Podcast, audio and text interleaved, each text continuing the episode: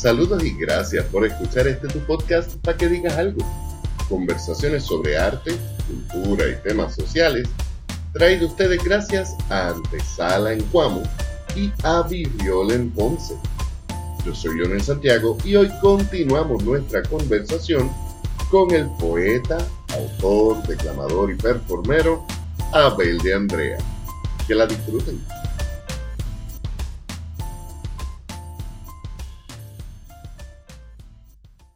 Y entonces, este libro, Crónicas de una tragicomedia incompleta, Sí. lo escribes para ti. Sí, sí, Lo esto, escribes oye, para esto es para sanarme, obligado. uno está- literal, el libro es. Tiene, el libro tiene el feeling de estar incompleto porque es una compilación de, sin- de escritos de alguien que se re- y lo dice el libro en la parte de atrás esto se encontró en las aguas de Salinas eh, una, un- como si fuera un binder ¿entiendes? Eh, si ves la portada es como si le pusieran un tape y le hubieran escrito un título la idea la- es esa hay un diario incompleto, hay una, son unas páginas secas de un diario, no tiene índice, es una narrativa la que te cuenta lo que hay en el libro. No tiene nota editorial porque salió de mi bolsillo con mi escrito, o sea, lo hice yo en mi programa, lo puse, lo puse yo en la plataforma, no tiene nada, este soy yo solito y un pana que me hizo la portada. O sea, más indie que eso nadie. Hasta en eso me jodí.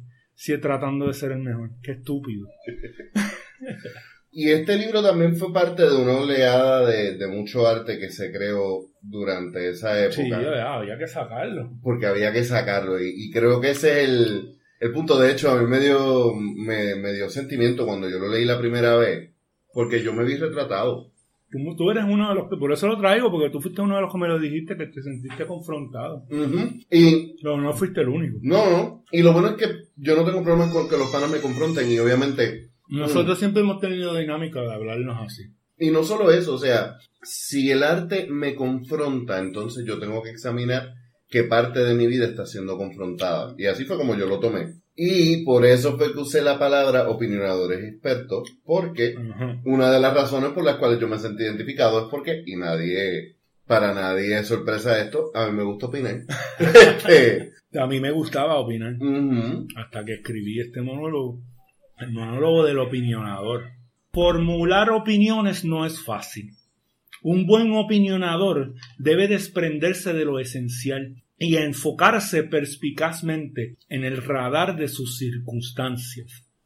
Opino que para opinar con presteza hay que serle indiferente a la calma y tener el valor de empolvarse el alma cosas que, en mi opinión, las personas ligeras no entienden. Si me preguntan qué opino, opino que el que tiene opiniones es porque sabe, y el que no tiene opiniones es porque no sabe, porque para ser sabio hay que tener las opiniones bien claras. El otro día conversé con una persona que no conocía en la fila del hielo. Como siempre hago, le di mi opinión sobre lo que hablaba, aunque no sabía exactamente de lo que estaba hablando. En verdad no hace falta entender lo que la gente habla, con opinar es suficiente. Todos en la fila se mostraron felices de escucharme y yo me sentí sumamente orgulloso de compartir las opiniones mías personales con ellos. Eso sí, lo admito. Odio cuando alguien difiere de mis opiniones. De hecho, opino que el que no está de acuerdo con mis opiniones es porque es ignorante o retrógrada y posiblemente raya en lo psicópata también. Aunque no importa mucho, porque me la paso cambiando de opinión a cada momento. Por ejemplo, cuando hice la fila de la gasolina, tuve que cambiar de opinión, porque escuché que alguien dijo otra opinión muy genial que me hizo querer repetirla. Como sé que mis opiniones cambian según escucho las, las otras opiniones, no pierdo el tiempo en confirmarlas, solo las repito, como hacían los eruditos. Verán, otra de las opiniones mías personales es que para profesar el erudismo se debe opinar sobre las opiniones de los opinionadores expertos. Opinar sobre las opiniones hará que la gente opine que eres inteligente. Hacer que la gente opine que eres inteligente es la forma más fácil de sentirse inteligente. Cuando la gente opina que eres inteligente, agradece tus opiniones y te admira. Si me permiten cerrar con una última opinión, opino que no toda la gente tiene la dicha de convertirse en un opinionador experto. Y eso ha sido un problema interesante en Puerto Rico porque no es solamente, además del hecho de que aquí todo el mundo opina y nadie hace. Diste un punto bien interesante. Inspirado en esto, varios episodios atrás fue que, invité al doctor Iván, porque el problema no solamente es, el opinar, es el que si ya hay una diferencia de opiniones, no hay una comunicación. En muchas ocasiones el, el diferir, yo siempre he dicho, el diferir no tiene que ser desamar el diferir no tiene que ser el, motivo de, una guerra. Y a mí me gusta el discutir, por ejemplo, por deporte, cosa que yo sé que you don't partake. Pero me gusta el intercambio de ideas así mismo. En este libro, nuevamente hay unos retratos sociales de distintos momentos y de, distintas escenas que vivimos todos los boricuas. ¿Cuál fue la primera de todo esto? ¿Dónde fue que tú empezaste el libro? Debajo del agua. El, em, obviamente para María, pues no pudimos hacer nada. Pero las semanas que vinieron después fueron para nosotros, para mí, para mí y mi nene. No, fueron bien, bien este en verdad nos chavaron un montón, se nos fue el techo, perdimos todas las cosas. Seguía lloviendo y seguía lloviendo y seguía lloviendo. Solamente estábamos en un cuarto. Estábamos literalmente viviendo en un cuarto y todos los días después de María, como por tres semanas, un mes, teníamos que sacar agua de la casa todo el tiempo porque no teníamos techo y salvar las cositas que teníamos en nuestro cuartito y para yo enfocarme estaba empecé a escribir empecé a escribir entiendes dije ah, yo ¿sabes? tengo que votar esto lo cool cómo lo explico yo veo el libro en mi cabeza primero ¿ok? veo veo la portada veo el libro veo, veo el concepto no, no no no no yo no veo el concepto yo puedo tocar el libro en mi mente okay. puedo ponerle todos los sentidos y todos los colores Puedo abrirlo, puedo ver las páginas, puedo sentir la, la, textura de la página, puedo oler el libro. Yo tengo todos los sentidos en mi imaginación.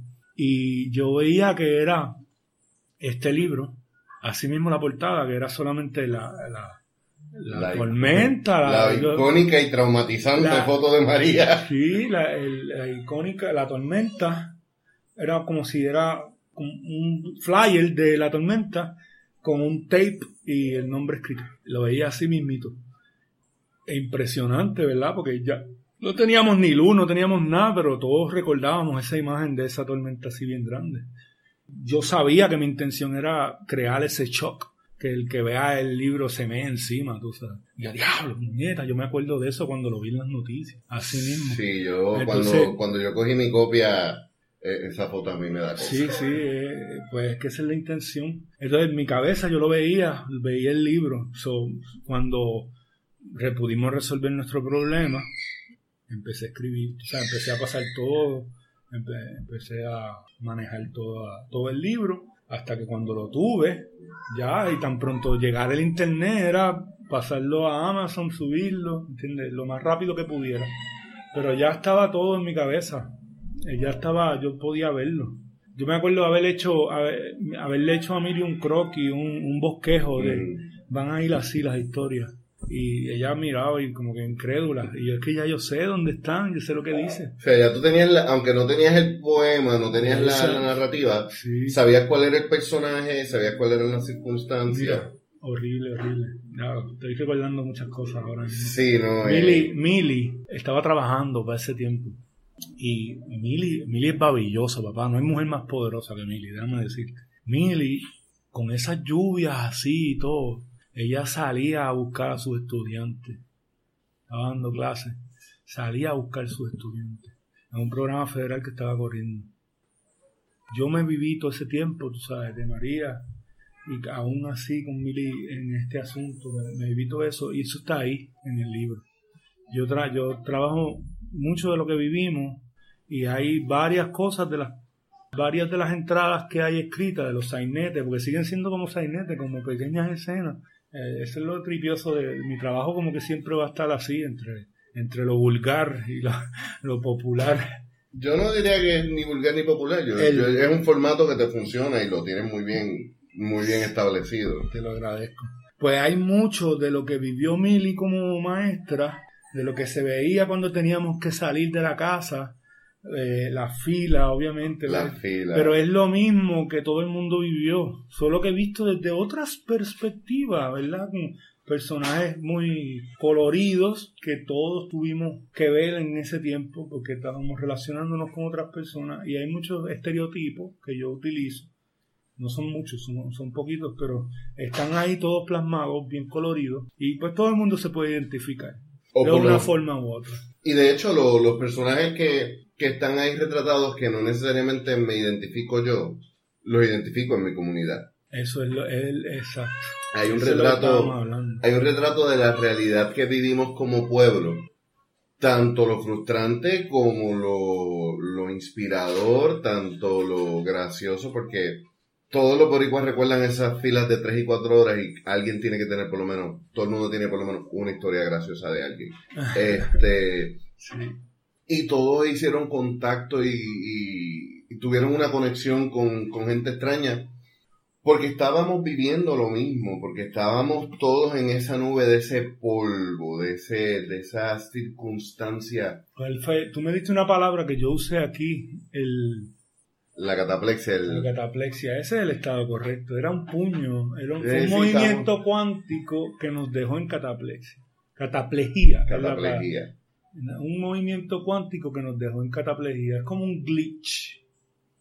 Fue un glitch. Estábamos, me acuerdo que este, una muchacha que hizo una crítica sobre, sobre este libro, usó la palabra cortocircuitado en su, en su, en su reflexión. Me encantó esa palabra porque exactamente eso mismo fue que era como un cortocircuito. Sí, y, despertó muchas cosas. Lo- Los, traumas de, de la tormenta, yo creo que también nos envalentonaron para muchas de las cosas que luego pasaron en el 19. Y nos han dado la paciencia para manejar los asuntos que han venido después. Yo creo que aún a nivel comunitario todavía, aunque no estamos al mismo nivel que estábamos en los mismos días de María, hemos vuelto a retener un poco más de, de conexión y de, de acercamiento con los demás. Y ese, sobre ese acercamiento, sobre el hecho de que estamos en esas mismas circunstancias, ahí es que entonces yo noto una diferencia entre ciertos poemas que tú estabas trabajando, que era desde la, la creación del personaje, a tú tomar una voz más central como poeta en el texto.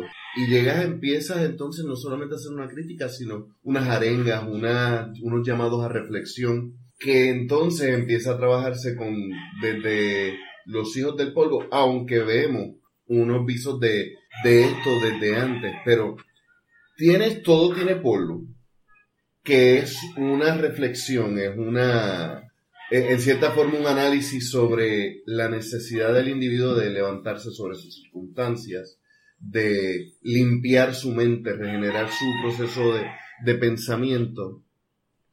Pero entonces también hablas de los hijos del polvo. Ajá. ¿Cuándo es el individuo que se levanta del polvo y cómo es que el- los hijos del polvo viven? No, mira. En Los hijos del polvo sale como esta necesidad de identificar quién está en las mismas circunstancias que yo. Yo el siendo el personaje, no yo el que está escribiendo. Eh, ¿Quién es como yo? El, la, la inadecuencia. El, ¿Quién es tan mutante y tan místico como yo? ¿Quién nació allí en aquel Caribe bajo las mismas circunstancias que yo? Hay una razón por la cual el boricua es más boricua fuera que adentro. Y es un llamado genético, ¿verdad? Eso se habla un montón de tiempo, la, la psiquis del boricua. El boricua se identifica donde sea. Y un boricua te, te escucha hablar en, en Arabia y sabe que tú eres boricua. Y se va a meter ahí en la conversación. ¿Entiendes? Y, y es como un, un- ese, ese radar que me dice, Pipi, este soy yo. El hijo del polvo es todo el que está en ese polvo. Todos los que fueron, nacieron en la polvareda. y se criaron dentro de este polvo, que no los deja ver, que no los deja ser libres, eh, salir de este lugar que atormenta, que lo único que tiene es polvo. Estoy comparando a Puerto Rico, pero es también cualquier estado de frustración, cualquier estado de estrés, es también cualquier idea que te contradice a lo que tú sientes. Literalmente el, polvo es, la imagen de lo que no te deja tener una imagen clara, es el sucio en el espejo. Es el nacionalismo también, hay una gama de interpretación en lo que yo estoy presentando. Se presta para jugar con, con, la simbología y eso es a lo que eso es a lo que a mí me llama la poesía de la poesía. La poesía para mí y si es y sigue siendo y siempre será el arte de cambiar los significados. El arte de jugar con los significados entiende si puedes si no entiendes es porque no era para ti punto y ya así funciona esto no es que se hable en código es que hay, hay una forma verdad de hablar con otras personas que entienden lo mismo que tú. Y es a través de la experiencia, a través de, lo que uno vive. Y en los hijos del polvo se plasma eso. Dame ese poema, por favor. Ay, diablo, cabrón. Yo estoy en mi casa, yo no me he preparado. ¿Tú sabes cómo yo me preparo para hacer esto? Tú, me, tú dijiste, ven a casa y grabemos. Es tu culpa. Los hijos del polvo. No somos pocos como muchos creen. Hemos estado bajo el suelo escondidos, creciendo como rizomas florecidos, atenidos a un suspiro de cenizas intoxicando nuestros hogares. Vivimos en los lugares donde no se puede ver nada claro, donde la perspectiva está al garo y el estrés hace estrago porque todo lo que se necesita para vivir bien está caro. Los hijos del polvo Sudamos disonancia y acunamos las ansias de una utopía que todavía es boceto. Fuimos creados con el espíritu incompleto y la arcilla de piel no nos deja entender los cambios que se avecinan. Las opiniones nos dominan y encienden entusiasmo en decisiones que nos arruinan la vida. Porque conocemos bien cómo termina el cuento con los pies en el fondo, levantamos el cieno que acaricia lo hondo del agujero colonial al que fuimos sometidos, dejándonos inertes e inherentes a la indiferencia internacional. Un ciclo de historia donde el futuro y el antes son exactamente lo mismo la escoria de un reguero de organismos sacarinos errantes que se la pasan deprimidos, esperando el miedo que nunca vino, soñando con salir del roto para bien estar allá donde nos creen mutantes. Allá afuera, donde no hay calín en el monte escondiendo el horizonte. Allá afuera, que en realidad es un solo lugar. Los hijos del polvo tenemos código postal en la zona de convergencia, donde la ciencia todavía no puede explicar por qué todos somos asmáticos, mientras en nuestro cerebro espástico reposa una genética descomunal, formada por el viento alisio medio oriental, agente naranja para los matojos, anticonceptivo para el desorden hormonal, grela que nos cierra los ojos, insecticida para la cabeza y antojo de babeza del volcán, por eso la calidad del aire está en rojo. Y perdona si me enojo, es que no puedo respirar. Los hijos del polvo, sabemos que debajo de la tierra está el tesoro, porque nosotros somos el oro. Estamos bien hechos. Nuestros pechos se desarrollaron barriendo telarañas en el techo y lavando ventanas con cloro, amarrándonos pañuelos a la boca, paseándonos entre paredes que si te les pegas te manchan la ropa. Estamos haciendo lo que nos toca, cuando nos toca y donde nos toca. Para serles franco, los hijos del polvo vemos todo negro. Por eso nos deslumbra tanto el rostro del blanco. ¡Exótico! ¿Te acuerdas que esa última línea, tú me dijiste como que eso va a traer cola, por favor, cámbiala? Me acuerdo que esa última línea... No tanto cambia, es como que considera, pero... Sí, no, no me dijiste, di- es cierto, no me dijiste que la cambié, tú me diste una, me dijiste Pero que podía después entendí que, que no era el contexto, No, yo sabía que el, que el juego de palabras. el juego de palabras iba, eh, puede traer, puede- es llamativo, ¿verdad? Pero al mismo tiempo eh, la intención no es, no es racial, es de, co- no es de color, es de iluminación. de iluminación, ¿verdad? exacto. Oscuridad y luz. El, no, no ten- el- Y- el que le molestó, pues que con eso. No, no es como que lo vamos a cambiar. Ya está publicado como tres veces. Y ahora sale en el próximo EP, tú sabes. Sale con música, así que disfrútenselo. Y ese poema es un retrato de la vida en la colonia en muchos aspectos. Yo estoy Y- creando, yo estoy, cre- esto es un-. Yo estoy creando un, una, es un universo como tipo ma- un macondo a lo, a lo, este, A lo Gabo. a lo Gabo, que se llama La Polvareda. Y las calles tienen nombres de emociones. La- lo que sucede en el barrio es esto, es, es la, la confrontación de, del embelesado, ¿verdad? La confrontación Del del embelesado. embelesado. Y es un muy buen término porque, y esto desde Fanón para adelante se ha discutido, el shock de vivir en la colonia, el, el estar tan enfocado en la supervivencia que no te permite el florecimiento. Me parece que, que la imagen del polvo es excelente en el, eh, más El, el- el polvo me eligió a mí para yo decir esto. Yo no, yo no me siento tan, tan este pionero tampoco, ni tan este, tú sabes. Eh, no es mi copyright, es mi trademark, pero es porque yo siento que el polvo me seleccionó. Sí, es, una imagen que, que definitivamente has podido entenderla y desmenuzarla. Exacto. Ya no la desempolveta. Es, es cuando el poeta dice ya, no quiero decir que sé de poesía, me cansé. Me no me quiero llamar poeta más. Si hay tanto issue con quién es poeta y quién no es poeta, no me consideren poeta, ¿entiendes? Si yo ni siquiera hablo como ustedes.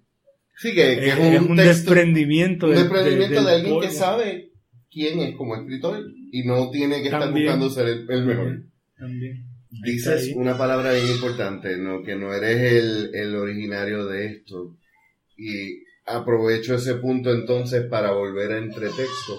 Entretexto tienes a Roque Dalton, eh, intertextualidades Oh, con Roque Ay, Dalton. con Roque Dalton, con Rubén Darío, con Corregel, con, con Julia de Bulgo, con Alfonsina Storni, Jorge Luis Borges. Eh, Esto es un manjar para el que le guste la poesía. Y obviamente, Manjar aunque, aunque no Con Becker, con Benedetti, ahí, ahí, fíjate, ahí está. Y, y hay obviamente unos nombres con que Oliverio Girón. Hay, hay una gama ahí, tú sabes, bien bonita. la, la idea fue elegir poetas que eran considerados clásicos latinoamericanos. Mira, te voy a decir, te voy a decir algo. Ujú. Este, este es bien gracioso. Para que ustedes sepan cómo los poetas también a veces se comportan, por lo menos en mi, en mi, mi experiencia.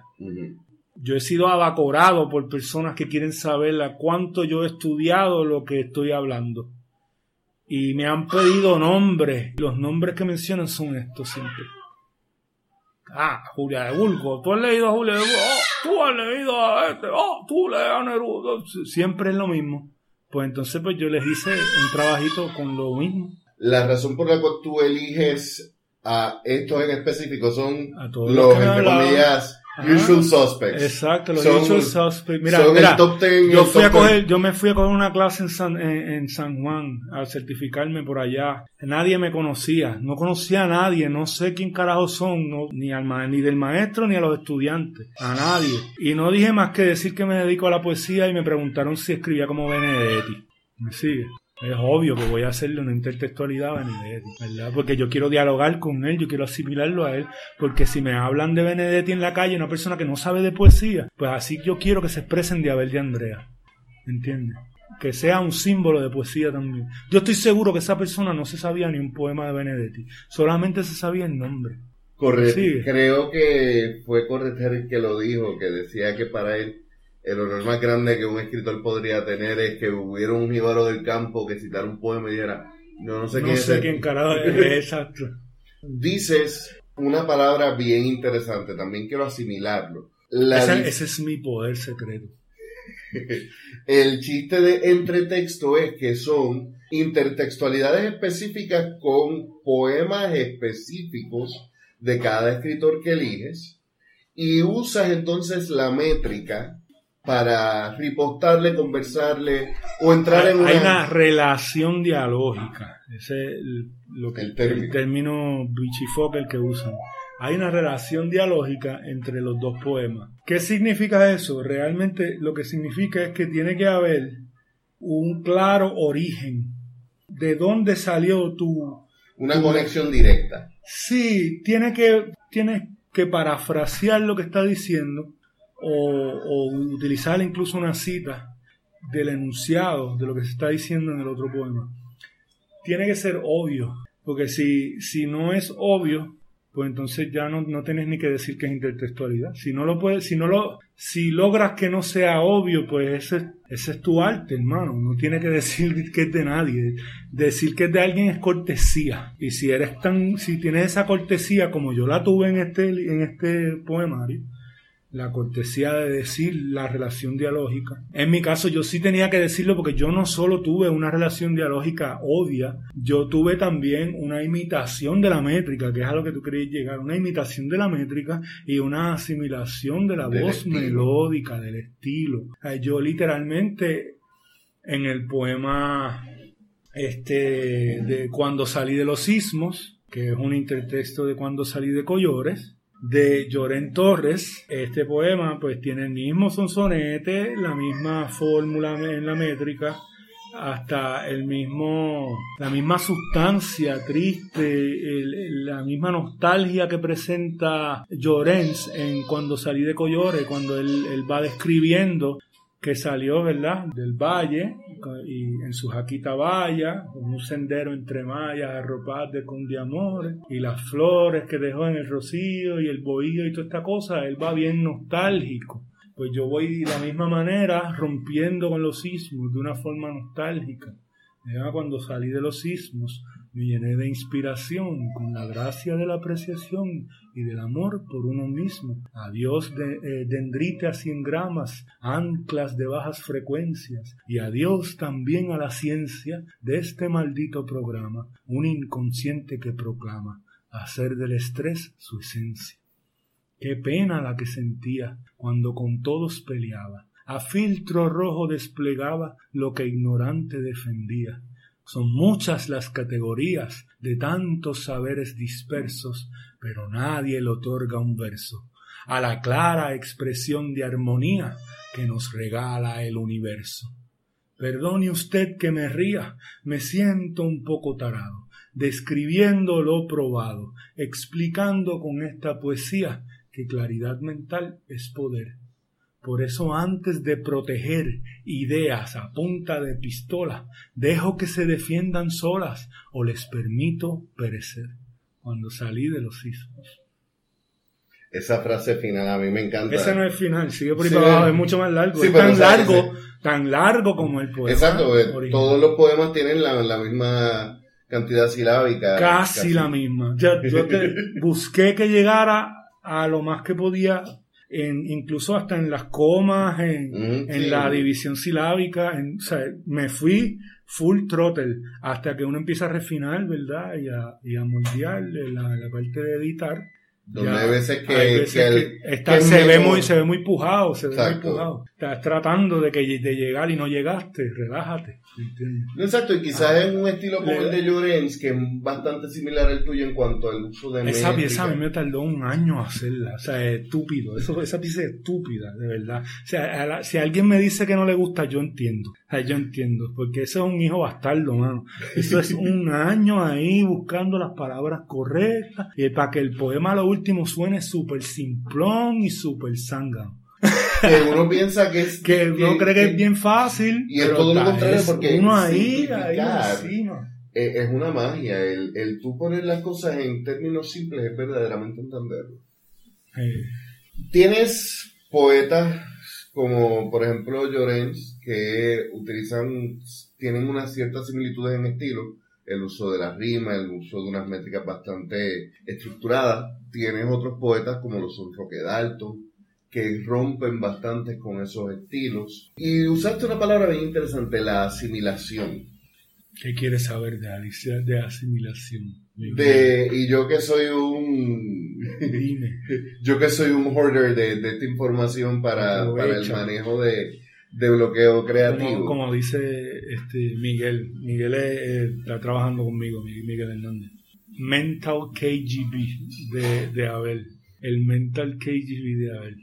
A ver, pregúntame. Miguel de Pan Lion, saludos. Eh, Miguel, tenemos también una par de conversaciones pendientes.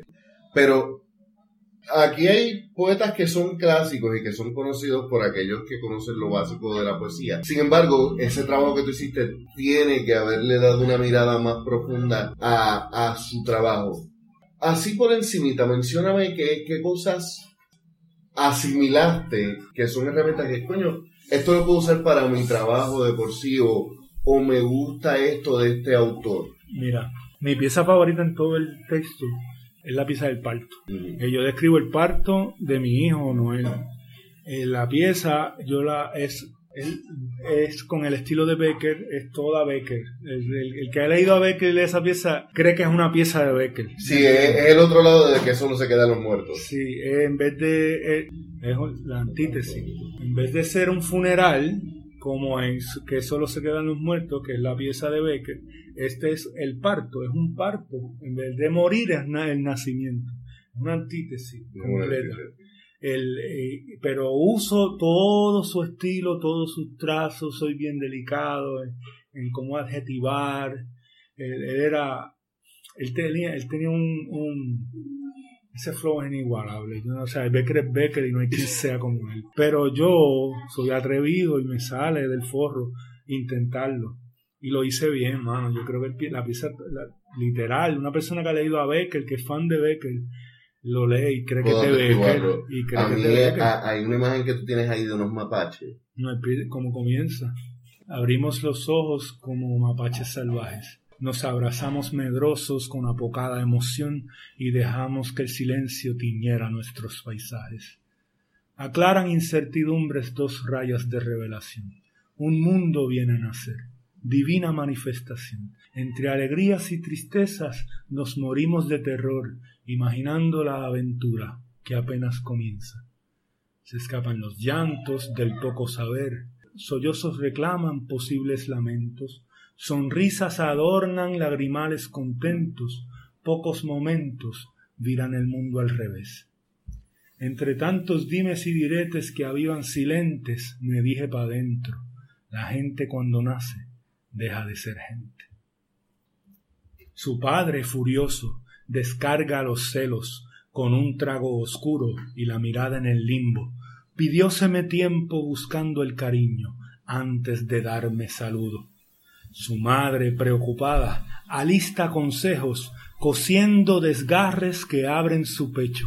Si le hubiera hablado, no lo hubiera hecho, se decía y cuestionaba en qué habría fallado. Nosotros de tórtolos, imaginando el lecho, un hogarcito menudo, nada de ostentoso, prefiriendo amor puro a bienes lujosos. Así nuevamente pensé aranoso. La gente cuando nace deja de ser gente. Todos conocen el cuento. Una semilla se gestaba en el vientre de mi amada, ya se notaba creciendo. El cigoto dividiendo sus segmentos el útero inflamaba más cómoda la cama que la etapa maternal, alcahuetería en manojos, antojos por pedidos, changuería total, el cariñito habitual que nos mantiene unidos. Creemos más en carácter que en género o en nombres, una crianza que asombre a todo el que se haga parte, que el antes no nos estorbe en esta formación, claros en nuestra misión de siempre estar presentes. El cierzo atacó de repente, escalofriándome siniestro, recurriendo el pensamiento. La gente cuando nace deja de ser gente.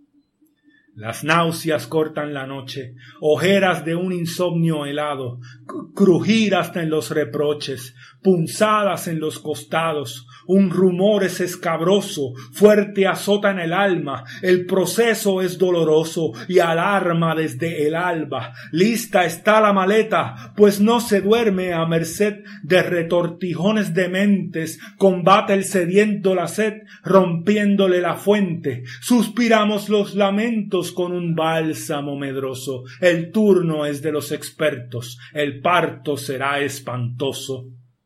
Inducción sintética, camillas que son vallados, ¿dónde ha quedado la ética? El doctor habrá llegado, empatía para los gritos, un llanto se hace vigente y emerge otro polvito que nunca será gente.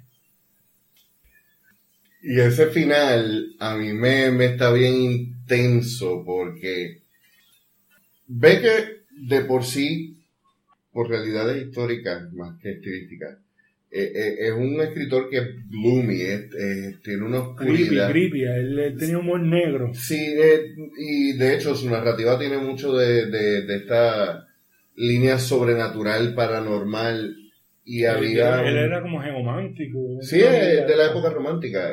Geo, geo, o sea, su creencia, creencia espiritual. Ok, su, sí. Geomancia. Geomancia.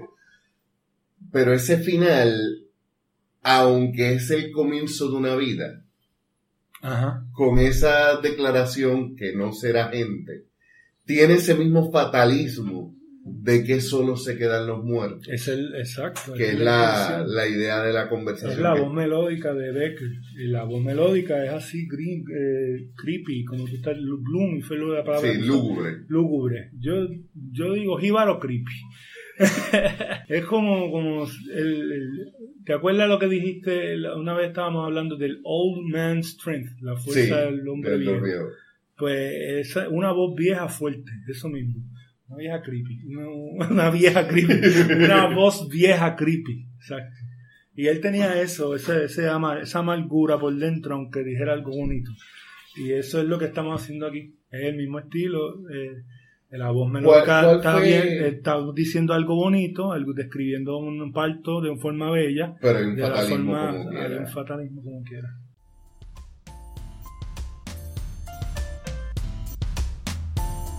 Y me parece que aquí es un perfecto momento para detenernos y tomar el tiempo para absorber lo que hemos conversado con nuestro invitado el día de hoy. Como siempre en las notas, les invitamos a que chequen las redes sociales de nuestro invitado, al igual que los distintos proyectos que tiene, por ejemplo en Spotify, los videos en YouTube, etc. Al igual que nuestras redes sociales y el enlace para todo, incluso nuestra tienda, está ahora en un enlace conveniente en Linktree que tendremos al final de las notas también. Yo soy Leonel Santiago, espero que hayan disfrutado esta conversación y nos escuchamos la semana que viene.